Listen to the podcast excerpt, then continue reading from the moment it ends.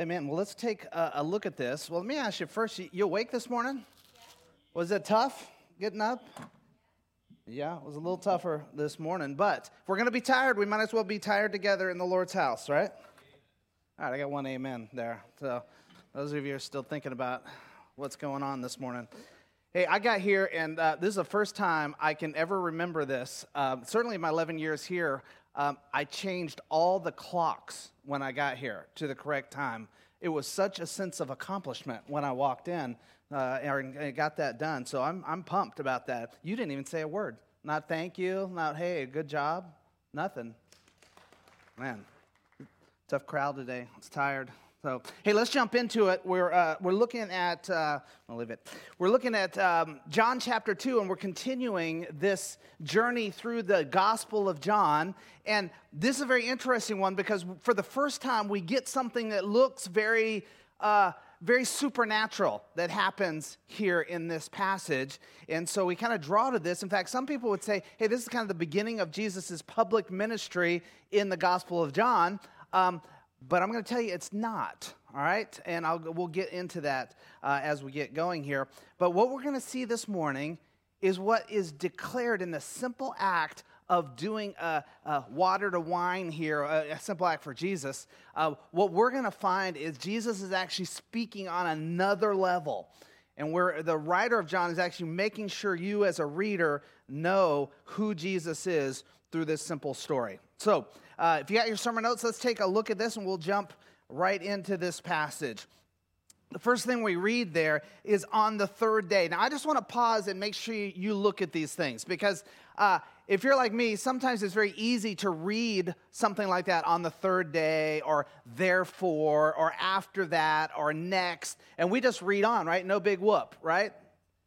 But like I know some of you, some of you, like my friend Mike back here, is a big Star Wars guy. Some of you are big Lord of the Ring nerds, right, as well, uh, to which I'm involved. Uh, it, some of you, it's some other type of thing. And if you were reading Transformers, what is that? Haven't, uh, I don't, you know, and if you were like engaged in whatever that kind of thing was for you, and you came across a simple line by like that, I know if it said, you know, the next day, I mean, Mike would be all over that in the Star Wars universe to tell us what's going on and where that fits in, those type of things. We would stare at Mike and we would look like we're paying attention. We're being very like, wow, yeah. But we know we would be far checked out. That's just, that's just what it is, Mike, right?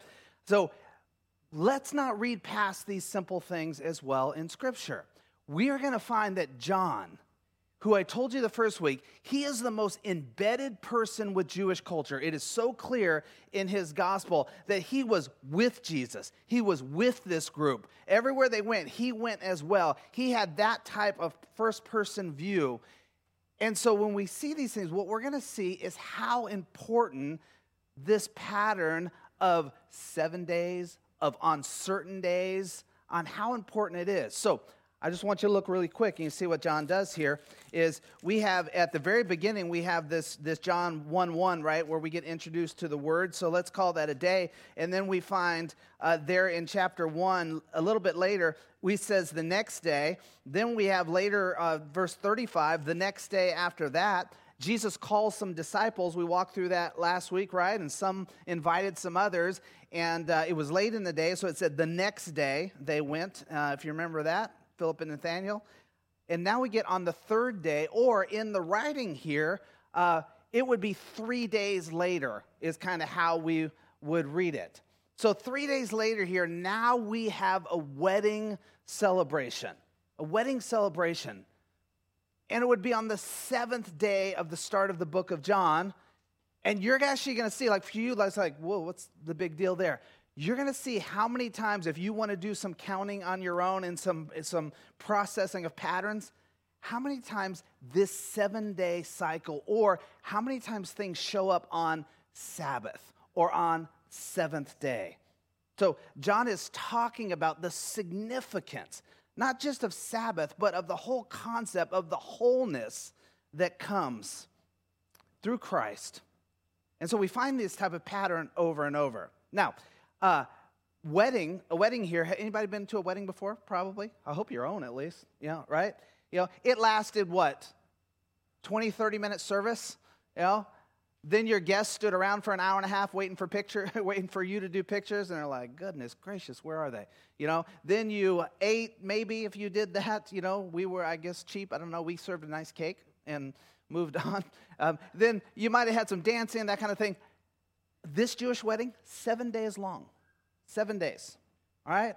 So if you think about it, seven days, and it would have started on the Sabbath. The wedding starts on the Sabbath day. In fact, the first day of this is an outdoor, they're outside, and as they're outside, it is like a day of worship. What the first day of the wedding signified is not the couple coming together, it was everyone coming before God and acknowledging, you know, you are God, you are the one we worship, you're the one that's doing all of this that we're going to be celebrating throughout the week. So you can see how Sabbath played into the first day of the wedding. Then they had six more days of celebration, and we don't have to walk through all of that. I know some of you dads are like, goodness, the cost of a wedding for seven days. What would that be like, right? So that's what's going on here. So there's this wedding. It's in Cana, Galilee. Jesus is from uh, Galilee, so this is another small town uh, in that area uh, as well. And so that's where they find themselves. So, Sabbath life is crucial to understanding the life Jesus offers. You're going to see that over and over in the book of John. And so, keep your antennas open when you see little things like Sabbath or seventh day, or you actually put the days together to see that pattern as well. But then we have this little interaction. We get kind of the conflict of the story. If you take a look at that, verse 3, they don't have any wine, right? They don't have any more wine. Now, there really would have been one thing offered to drink, and it would have been this wine. Water wasn't always the safest to drink. There was some fermentation that often happened to destroy the water. Don't think it, it's not necessarily as strong alcohol as we think to, today, but something to kill off what might harm them. But then, of course, there was full blown wine, like you're thinking as well, and maybe even stronger than you might be thinking in wine uh, today as well. That's probably what's being served throughout the week. This is a celebration of a wedding. And so they run out of wine here. That's a problem. In fact, not only is it a problem, but it's an embarrassment for the family that's hosting this and putting this on to run out right? You might have, I don't know, we just had the Super Bowl, right? And maybe you had a little Super Bowl party and you put some snacks out. If they had just kicked the ball off to start the game and somebody said, hey, we're out of snacks, that'd be a little bit of embarrassment for you as a host. You would say, no, I wanted to plan better than that so the food lasted longer. They would want this to last all week long. And so they run out. That's a problem. But here's, here's what we see. Take a look at verse 4 uh, uh, in your scripture. I hope you have Bible. If you don't, get it open in your phone because you won't see all these on the screen. Jesus replied to his mom, who just said, Hey, they're out of wine. Woman, what does that have to do with me? My time has, hasn't come yet. Well, first thing I want to uh, address as we look at it, we read it through English uh, uh, ears, and we go like, man, he's a little rude to his mom. You know, woman, what does that have to do with me? But that would not be how they have, would have received it at all and, and wouldn't he have said it that way. It would have been more, if I changed it to English, of dear woman or dear lady. It would have been a much more tender, caring type of phrase. But then he says, What does this have to do with me? He's saying, Well, what do you, what do you want me to do about it? Do you ever use that phrase? you know, well, I, what do you want me to do? You know, this is not really my place. Now, it's clear here in the story, if we step back, that we just read about what Jesus was doing the last three weeks, where he was at and what was going on, right? And he wasn't at this wedding, and the wedding was going on. So likely, Jesus was coming along with his disciples probably on the last day of this wedding. In fact, the last day of the wedding was the day where everybody would come. The whole community would come out to kind of see the, you know, the seal the deal type of thing going on here. And then the couple was off to be just a, a, a full blown married couple. So it's likely they're here. But Mary's mother, or excuse me, Jesus' mother, was likely here for a longer period of time. In fact, it seemed like she must have had some connection with the family as well. Otherwise, to suggest to Jesus, hey, they're out of wine, do something uh, about it here. So she might have had some role to play here. But Jesus is like, hey, we, you know, we just got here. What, what does this have to do? What do you want me to do? But then he throws in an interesting line My time has not yet come. My time hasn't come. This is the first time we pick up on this in the book of John, and it will be a dominant theme this thought of my time, or you're going to see it as hour, or you're going to see it as my day has not yet come, or my the day is coming. Time, hour, day are going to be significant. I told you, Matthew, Mark, and Luke, in their Gospels, what they would like to do is they want to tell you a story about Jesus to a certain audience. John wants to tell you Jesus' purpose. That's all he cares about. And so in here, Jesus came to be lifted up, to go to the cross, to die on the cross, to raise from the dead. And that is how the writer is clear, clearly viewing that is the hour, that is the day, that is the time, because that is the purpose that Jesus came for. Now, that doesn't mean everything else he did isn't powerful and significant as well. He talks about life more in John than he does in the other Gospels, and that's what we get when we become a follower of Jesus. But John keeps steering us forward. And so you're going to see over and over time, hour, day. Don't move past those too quick. In fact, I would encourage you as you're working through this uh, on your own or on Sunday mornings just circle any reference like that time, day, hour as well. Can I throw in another one, though it's a little more tricky? Light, dark. You'll see that too. John uses those to describe why Jesus came. In fact, this past week at our midweek, we went to the end of the first half of John and we looked at these, these concepts and talked about them as well because they show up throughout. So, like John, Jesus came for a purpose. And John is revealing this slowly to us with these concepts of time, hour, day. They're coming. They're coming. Now, when I was uh, coaching college baseball, in the fall we would get together with the players and we would basically work out all fall because baseball is a spring sport, right, in college. But it wasn't like we could take a picture who had just come off summer break. And we could just the first day say, all right, go out there, throw 100 pitches. You know, have at it. Let's see what it looks like. You know, they, they, they couldn't handle that. They wouldn't even make it that far. If they happened to make it that far, I mean, they would be dead, maybe probably risking injury. So what would we do? We would say, all right, we're going to start today with 10 pitches, right? And it's probably going to be a flat ground. It's probably going to be about 70% at most. And you'd build. Why? Because their time had not yet come to throw a competitively in a game. It wouldn't make sense. You had to work towards that. Jesus is actually building towards something significant in his purpose. And we get a little glimpse every time we see time or hour or day show up. And this is the first time we actually get to see this, this being revealed here.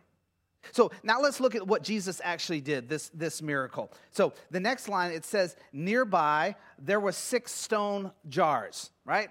There was six jars. Now, why were there six jars? These are big jars. It says they, they hold, you know, 20, 30 gallons. I mean, these are big jars, right? And they would be filled with water. Why? Well, because it was a seven day ceremony. The first day they were outside. The other six days, because there was inside celebration, there had to be some type of cleansing and purification done. And so not only did they need to actually cleanse themselves in the washing of the feet, you remember that story that Jesus did? Not only did those things, those practical cleansing needed to happen, there was a kind of a ceremony or religious cleaning as well that had to happen. We think in, day, in terms sometimes today of a wedding might be a Christian wedding, it might not be a Christian wedding, you know, it might be in a church, might not be in a church. But you got to understand this is this is all encompassed with God. This is all religious what they were doing. And so there was religious cleaning, ritual cleaning that was done every day. We just celebrated Ash Wednesday, right? Where there was a mark of of ash on the forehead. There is a cleansing and a commitment that comes along with that. So think in terms of this is happening every single day for every single person that would go in and out. Every time somebody would go in and out, it would take a lot of water, right? For those days. A jar for every day is what it was set up for. And so Jesus actually uses these. And it, it, it, we don't know for sure if these jars were empty too, if somehow they didn't plan accordingly here in the purification. But I can tell you this it might be an embarrassment to run out of wine and not have wine at the celebration, but it would have been a major problem to run out of this water for purification. Again, we don't know for totally sure. That's not how John says it. But Jesus takes these jars and he tells the servants, now go fill these up, fill them to the brim. And I, the, the servants go and do it and they, they follow. But then he says, uh, draw some of them and take it to the head waiter. And they did. This is where it gets a little weird, right? Because why would you take purification water that's going to clean some feet and it's going to religiously pure? Why would you take that and why would you take that to the head waiter or think about it, the master of ceremony? Why would you take that to the person who tastes the wine and says, Great, send that out, we'll serve that? That doesn't make any sense, but Jesus, this is how he's going to reveal himself here. Now, here's what you need to know, and then we'll, we'll just kind of reveal what's going on, is Jesus is talking on two levels. Often he's talking on two levels. He's often talking on a literal level of what's actually playing out, and then he's often talking on a spiritual level. He's talking on a godly level as well. And we actually see these things start to play out. The water jars are for purification. That's what they're for, right? What was for purification in the religious uh, system for the Jewish people? The law. We've talked about that. The law was the Torah that we've studied before. That was their purification, the law. They looked at their lives, they compared their lives to the law, and they deciphered whether they were clean or pure or not. And if they weren't, they needed to do something to get themselves pure. This morning in the prayer time, I said, listen, if you need to confess something, confess something. What are we saying? We want to get right with God. We want to make sure we're, we're set with God.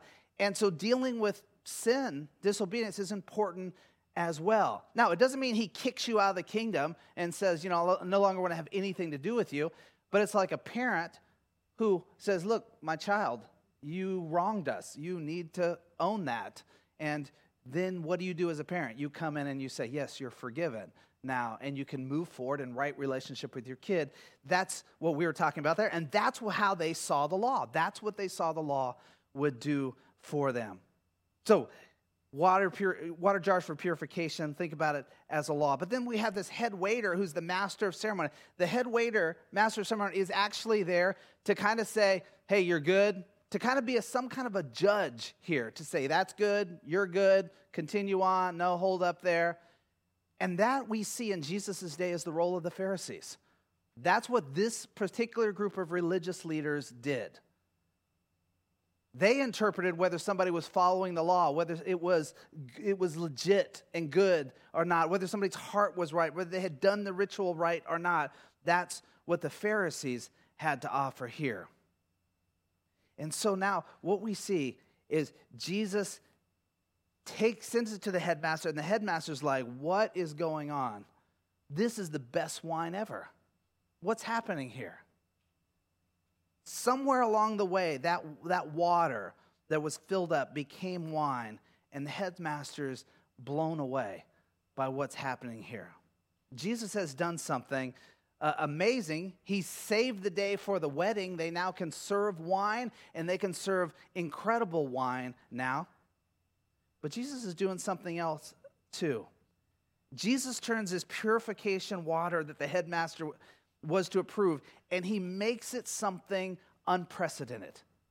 He makes it something completely unexpected. If Jesus had made it the worst wine, right?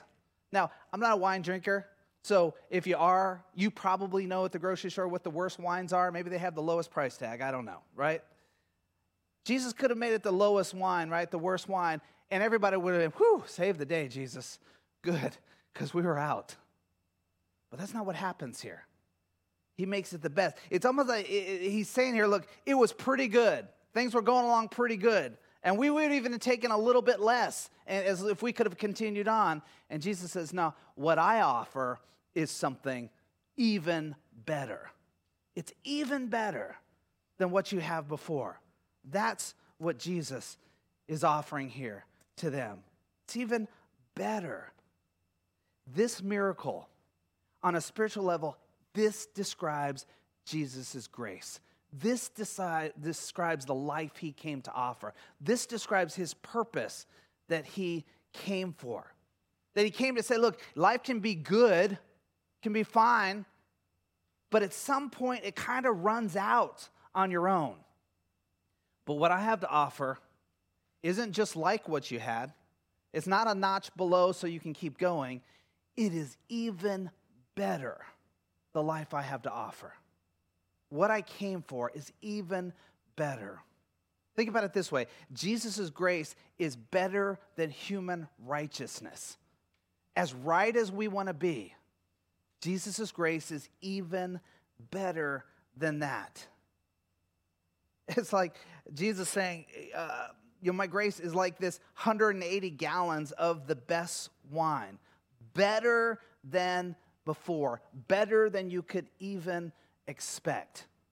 That's what's being offered. That's what the story John is telling on this spiritual level that God offers even more to us through Jesus. So think about it this way what's currently offered is not enough, but what Jesus offers is more than enough. Isn't that how life is sometimes? Eventually, what we're after, what the world offers, or maybe what sin offers, eventually it can't deliver what it offers. But Jesus comes along and says, I've got something, not to just kind of keep you going, I got something that's even better for you, that will sustain you and carry you from here on out. That's what this story teaches us here. I wonder if that's good news for you this morning. I wonder if it's a reminder for you. I wonder if sometimes when you hear a story like that or a message like that, what you do is you just think back to the day you said yes to Jesus. Well, I've, I've done that then. I, I said, I accepted the new life. I'm good to go now. I wonder if you forget that Jesus is offering this every single day to you. He's offering this.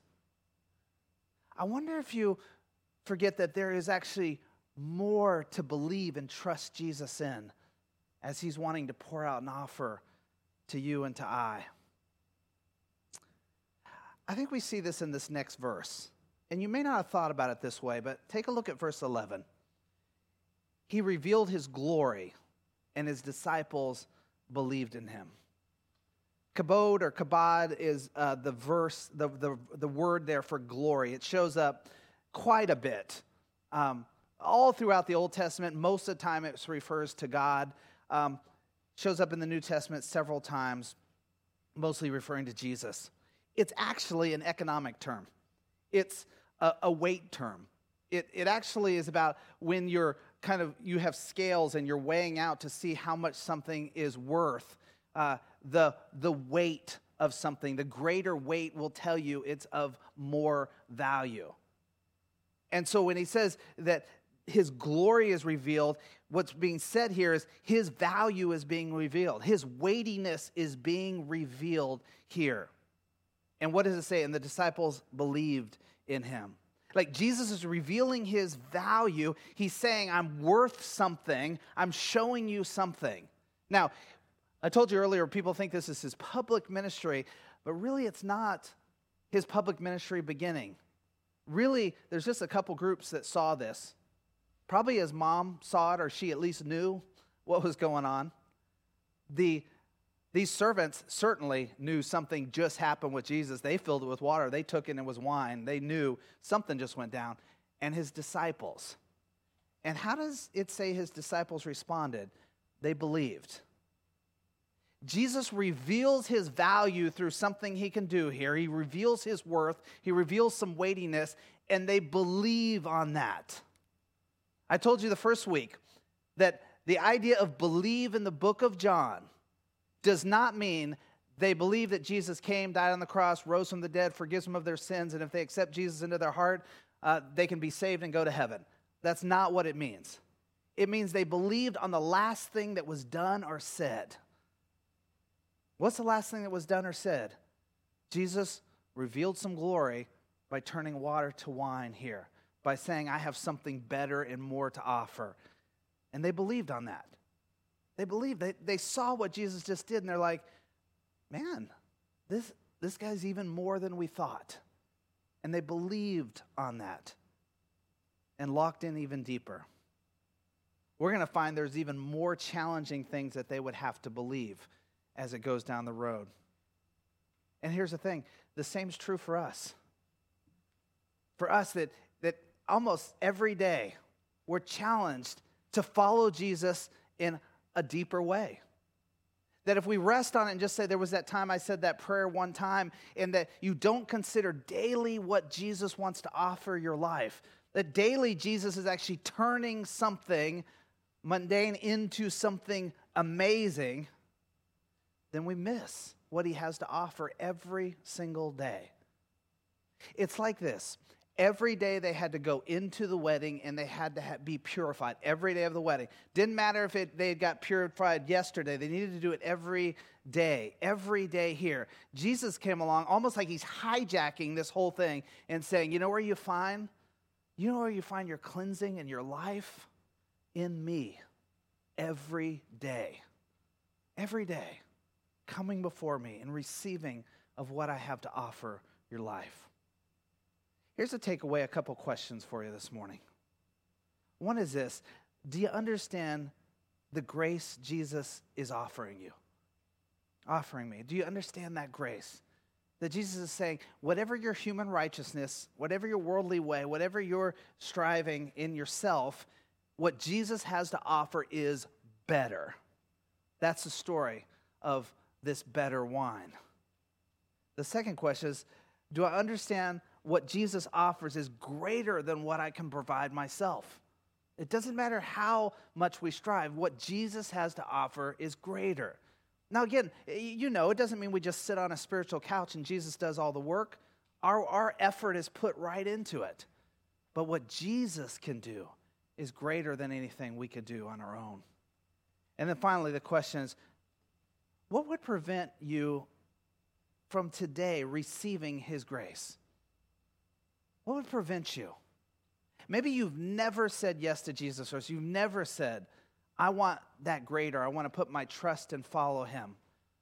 Or maybe you've done it, but then you just move on and you haven't considered coming to Jesus daily and receiving from him what he has to offer every day. It's why we push on you to get in God's word every day, to have a quiet time every day, uh, to get connected with Christians who you can uh, build into each other weekly. What would prevent you today from receiving His grace, from accepting that? We said during the prayer time, God, God's voice might speak to each one of you differently and call each one of you. But I think He's often always saying, just like here, it's an opportunity to believe. Like the disciples, they believed on the last thing they heard or saw. What is this last thing? Did Jesus say something this morning to you that you need to believe on? Well, let's pray, and if that's you, I'm going to let you do your own, your own business while we pray. So let's, let's go to the Lord. Father, we thank you for, for this story. We thank you, Lord, that you can walk into a, a situation where, on one level, you can just uh, save a young couple from embarrassment and offer them this wine, this even better wine that amazes everyone. But Lord, uh, you can also describe yourself in this. You can also tell us that we can receive today that what you have to offer is greater and better.